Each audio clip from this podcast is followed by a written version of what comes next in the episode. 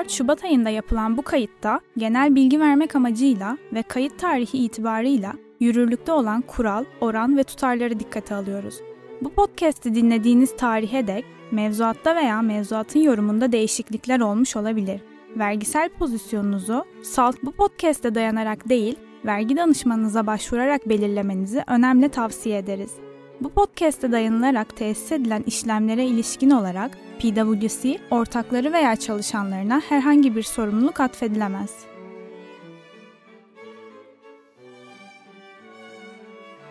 Merhabalar, ben PwC Türkiye ortaklarından Umurcan Gago. Yatırımlarını finansal varlıklarda değerlendiren ve herhangi bir nedenle uykusuzluk sorunu çeken dinleyicilerimiz için hazırladığımız bu podcast serimizde Türkiye'de yerleşik gerçek kişilerin finansal yatırım araçlarından elde ettikleri gelir ve kazançların vergilendirilmesini ele alıyoruz. Bugün her zamankinden farklı bir şey yapıyoruz ve enstrümantal vergi yolculuğumuza bir ara verip otomatik bilgi değişimi meselesini ele alıyoruz. Ama önce her zamanki gibi kısa bir vergi tarihi hikayemiz olacak. Efendim modern anlamda gelir vergilemesinin insanlık tarihi dikkate alındığında aslında çok yeni sayılabilecek bir vergileme sistemi olduğunu, ödeme gücüne göre bir vergilemenin en azından dikey olarak daha adaletli bir sistem olduğunun anlaşılmasının uzun tartışma ve denemeler sonucunda olduğunu 10. bölümde anlatmıştık. Modern gelir vergilemesi nüvelerine sahip ona yakın denebilecek ilk deneme 1710'ların Fransa'sında görülüyor. Ama daha yakın denilebilecek bir uygulama 1798'de Britanya'da ortaya çıkıyor. Tüm Britanya mukumlerinin dünya üzerindeki ve 60 pound eşiğinin üzerindeki gelirlerinin %0.8'den %10'a kadar kademeli olarak artan oranlarda vergilemeye tabi tutulmaya başladığını görüyoruz. 1880'lerde gelir vergilemesinde gelir ve kazanç tiplerine göre bir vergileme anlayışı var. Pasif gelir ve kazançların yani menkul ve gayrimenkul sermaye iratlarıyla sermaye yani değer artış kazançlarının emek ve bilgiye dayalı ücret ve serbest meslek kazançlarına göre daha yüksek oranda vergilenmesinin insan kaynağının amortismanı da dikkate alındığında çok daha adil olacağı kabul ediliyor.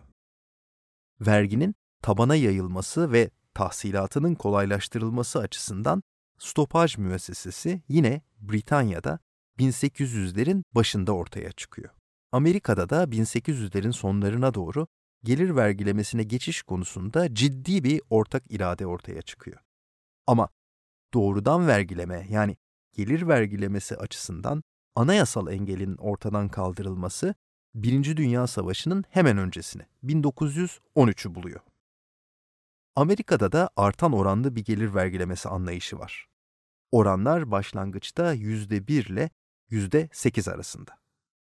Britanya'dan farklı olarak sermaye kaçmasın diye pasif gelir ve kazançlar daha yüksek oranda vergilendirilmiyor. Yani gelir ve kazanç tiplerine göre bir vergileme anlayışı yok ki bu ekonomistlerce çok eleştiriliyor. Öte yandan Amerika farklı bir perspektif ekliyor. Bir nevi stopaj mekanizması olarak kurumlar vergilemesini getiriyor. Amaç aslında görünürde olduğu gibi kurumların kazançlarını vergilemek değil. Kurumlardan gelir vergisi almanın bir mantığı yok.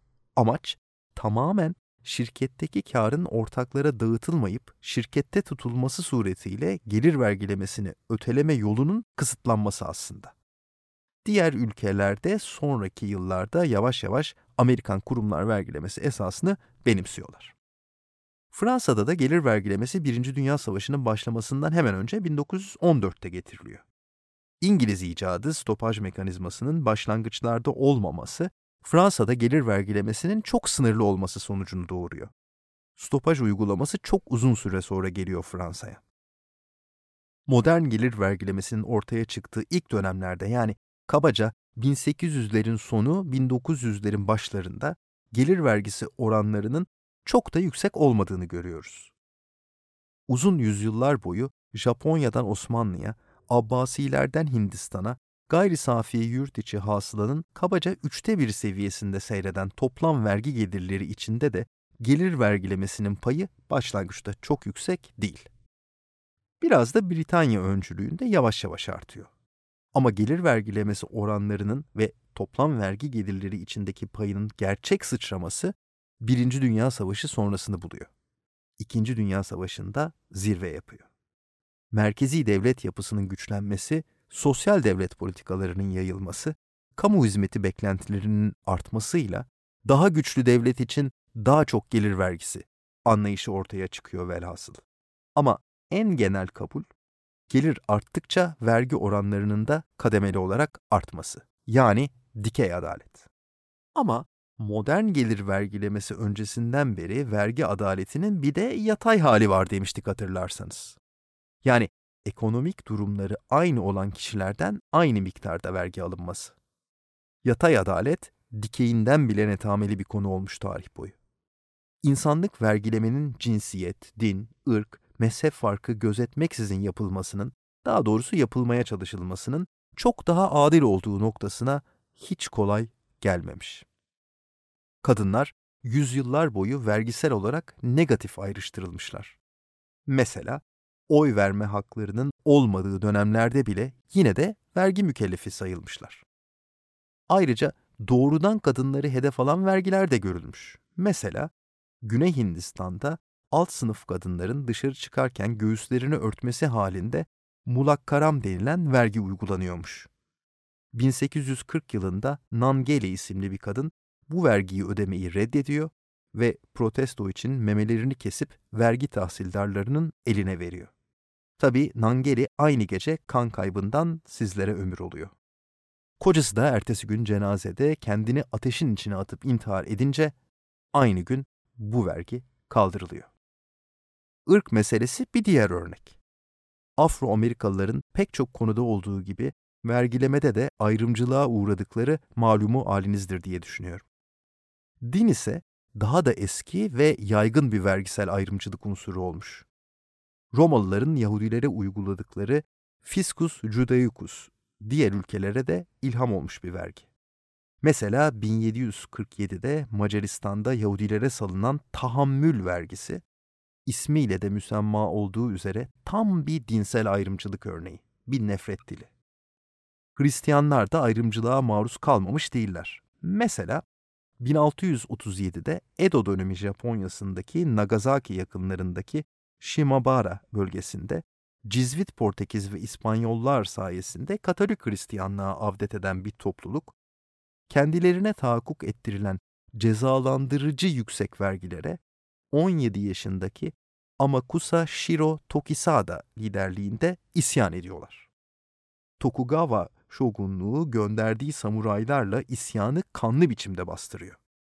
Başta Amakusa Shiro olmak üzere binlerce isyancı öldürülüyor. Meraklısı için not, bu konuda şahane Japon çizgi, roman ve filmleri var. İnternette bakabilirsiniz. Şimdi biraz daha bizim buralara dönelim. İslam coğrafyasında da zımmi yani Hristiyan ve Yahudiler başta olmak üzere gayrimüslim tebaaya uygulanan cizye var biliyorsunuz. Pek çok açıdan emsallerine göre daha adil diyebiliriz ama yine de din temelli bir ayrımcılık içeriyor. Fakat dinsel ayrımcılığa dayanan vergilerin bir zafiyeti var. Vergiden kaçmak kolay. Din değiştiriyorsunuz yani dönüyorsunuz. İster gerçekten, ister görünüşte. Tabii bu ayrımcılık sadece özel amaçlı vergi kural veya oranları getirmekle değil, çeşitli bilinçli uygulamalarla da yapılmış. Yine bizden hem de çok yakın tarihten bir örnek verelim. 1942 tarihli varlık vergisi. Kanun metninde gayrimüslimlere karşı bir ayrımcılık görünmüyor. Uygulamayı bilmesek ve dönemin bazı devlet büyüklerinin bu verginin ne amaçla getirildiğini açık açık anlattıkları konuşmaları görmemiş olsak, ne var ki bunda diyeceğimiz türden bir utanç abidesi. Ama neyse ki Fenerbahçe Stadyumu'nun adı değişti diye teselli bulmaya çalışalım artık. Neyse, bu tip ayrımcı vergilerin temel anlayışı ben ve benim gibiler değil, şu öteki, bizden olmayan asalaklar vergilensin. Ama merkezi bir devlet yapısına, hele ki vatandaşlık esasına dayanan ulus devletine doğru geçtikçe bu tip bir vergileme rejimi kolay kolay uygulanamaz hale gelmiş. Bu yeni modelin bir faydası olduysa eğer insanlığa bu açıdan olmuş yani. En azından çok şükür diyelim ve daha fazla politikaya girmeden artık konumuza geçelim. Efendim otomatik bilgi değişimi ülkelerin vergi kayıp ve kaçaklarını önlemek amacıyla geliştirilmiş, kişilerin mükellefe yani mukimi olduğu ülke dışındaki diğer ülkelerde bulunan finansal hesap bilgilerinin mukim olunan ülkeye, diğer ülke vergi idarelerince vergisel amaçlarla kullanılmak üzere karşılıklı ve otomatik olarak yani diğer ülkenin talebini beklemeksizin elektronik ortamda gönderilmesi. Hikayesi neydi? 2008 küresel ekonomik krizi sonrasında OECD, Avrupa Birliği üyesi ülkeler ve G20 üyesi ülkeler bir araya geldiler. Yahu birbirimizin kanatları üzerine tartışmakla uğraşıp, mükelleflerimizin vergilerimizi bizden kaçırmasına seyirci kalacağımıza bir araya gelelim. İşbirliği yapalım arkadaşlar. Teknoloji de bu kadar gelişmişken ne duruyoruz? Hepimiz aynı gemideyiz sonuçta. Mealinden bir anlayışla vergi konularında karşılıklı idari yardımlaşma sözleşmesi adıyla bir anlaşma yaptılar. Türkiye söz konusu bu sözleşmeyi 2011 yılında imzaladı. Bu tarihten 6 yıl sonra uygulamayı düzenleyen ve bugün itibariyle 124 ülkenin taraf olduğu finansal hesap bilgilerinin otomatik değişimine ilişkin çok taraflı yetkili makam anlaşmasını da Türkiye 2017'de imzaladı, 2019'da onayladı. Hoş, gerçi Amerika Birleşik Devletleri bunlara katılmadı. Hatta bu çok uluslu anlaşmayı filan da beklemedi. FATCA denilen yabancı hesapların vergi uyumu yasasını çıkarttı kendi kendine. Amerika ile Türkiye arasındaki FATCA kapsamında karşılıklı bilgi değişimi anlaşması 2015 tarihinde imzalanmış olsa da yürürlüğe girmesi 2021 buldu ve ilk bilgi değişimi 2022 yılında yapıldı. Peki Türkiye kaç ülke ile bilgi değişimi yapıyor? Otomatik bilgi değişimine taraf ülke sayısı 124. Türkiye'nin 2024 yılında karşılıklı olarak bilgi değişimi yapacağı ülke sayısı 100'e yaklaşıyor. Ayrıca aralarında Bermuda, Birleşik Arap Emirlikleri, Cayman Adaları, İngiliz Virgin Adaları gibi ülkelerin de bulunduğu bazı ülkelerden yalnızca tek taraflı bilgi alınacak. Bu ülkelere herhangi bir bilgi gönderilmeyecek. Bilgi değişimini kim yapıyor? Bilgi değişimi yalnızca ülkelerin vergi idareleri arasında yapılıyor. Vergi idareleri değişime tabi tutulacak bilgileri kendi ülkelerinde faaliyet gösteren finansal kuruluşlardan toplayarak değişim yapılacak ülkenin vergi idareleri ile paylaşıyor. Türkiye'de bu raporlamayı yapacak idare Gelir İdaresi Başkanlığı. Dolayısıyla bir finansal kuruluşun başka bir ülkenin vergi idaresiyle veya o ülkedeki başka bir finansal kuruluşla doğrudan bilgi değişimi yapması söz konusu değil. Kimlerin hangi bilgileri değişime tabi? Türkiye'de mukim olan kişilerin sözleşmeye taraf olan ülkelerdeki banka, aracı kurum, saklama kuruluşu gibi finansal kuruluşlardaki hesaplarında bulunan finansal varlıkların yıl sonu bakiyeleriyle bu finansal varlıklardan yıl içerisinde elde ettikleri faiz, temettü, hesapta tutulan finansal varlıkların satışından doğan gelirler gibi bürüt gelir ve kazançları bilgi değişimine tabi. En sık sorulan sorulardan biri de gayrimenkullerle ilgili oluyor. Hayır, gayrimenkuller bu kapsamda değil ve dolayısıyla bu varlıklardan elde edilen gelirler bilgi değişimi kapsamında bulunmuyor. Bir de yine şöyle bir soru alıyoruz sıkça. Türkiye Cumhuriyeti vatandaşı değilim benim yurt dışı finansal varlıklarım Türkiye'de gelir idaresine raporlanmayacak değil mi? Raporlanacak kişiler mukimlik baz alınarak belirleniyor, vatandaşlık değil. Dolayısıyla Türkiye Cumhuriyeti vatandaşı olsanız da, olmasanız da veya çifte vatandaşlığınız olsa da eğer Türkiye'de mukimseniz sizin yurt dışı finansal varlıklarınız gelir idaresine raporlanıyor. Ortak hesaplarda raporlama nasıl oluyor? Bu da çok sık gelen bir soru. Ortak hesaplarda her bir hesap ortağı hesap sahibi olarak değerlendiriliyor ve olası bir raporlama durumunda hesap bakiyesinin ve gelirin tamamı her bir ortak için ayrı ayrı bildiriliyor. Hesap bakiyesi ve gelirler ortak sayısına bölünmüyor yani. Yurt dışı bankalarda tutulan mevduatlar otomatik bilgi değişimi kapsamına girer mi? Bu hesaplara ilişkin hangi yıl bilgileri ne zaman bildirilir? Evet girer.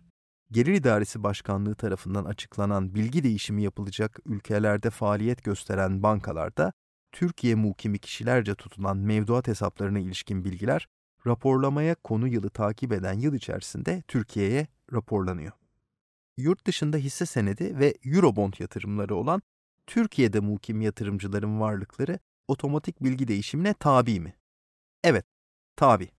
Gelir İdaresi Başkanlığı tarafından açıklanan ülkelerde faaliyet gösteren banka, saklama kuruluşu, yatırım kuruluşu gibi finansal kuruluşlarda Türkiye mukimlerince tutulan yatırım hesaplarına ilişkin bilgiler raporlamaya konu yılı takip eden yıl içerisinde Türkiye'ye raporlanıyor. Yani örneğin Lüksemburg'da bulunan bir finansal hesapta 2024 yılında 10 bin euro temettü geliri ve 15 bin euro Eurobond kupon faiz geliri elde etmiş bir Türkiye mukiminin toplam 25 bin euroluk bu geliri Türkiye Gelir İdaresi Başkanlığı'na 31 Aralık 2025 tarihine kadar raporlanıyor olacak. Yurt dışındaki sigorta şirketlerinde tutulan bireysel emeklilik ve birikimli hayat sigortası poliçeleri otomatik bilgi değişimine tabi midir? Evet. İsviçre, Almanya, Hollanda, Belçika, Avusturya, Fransa, İtalya, Finlandiya ve İngiltere bu bilgileri Türkiye ile paylaşıyor mu? Evet. Bu ülkeler Türkiye ile finansal hesapların karşılıklı otomatik bilgi değişimini fiilen uyguluyorlar.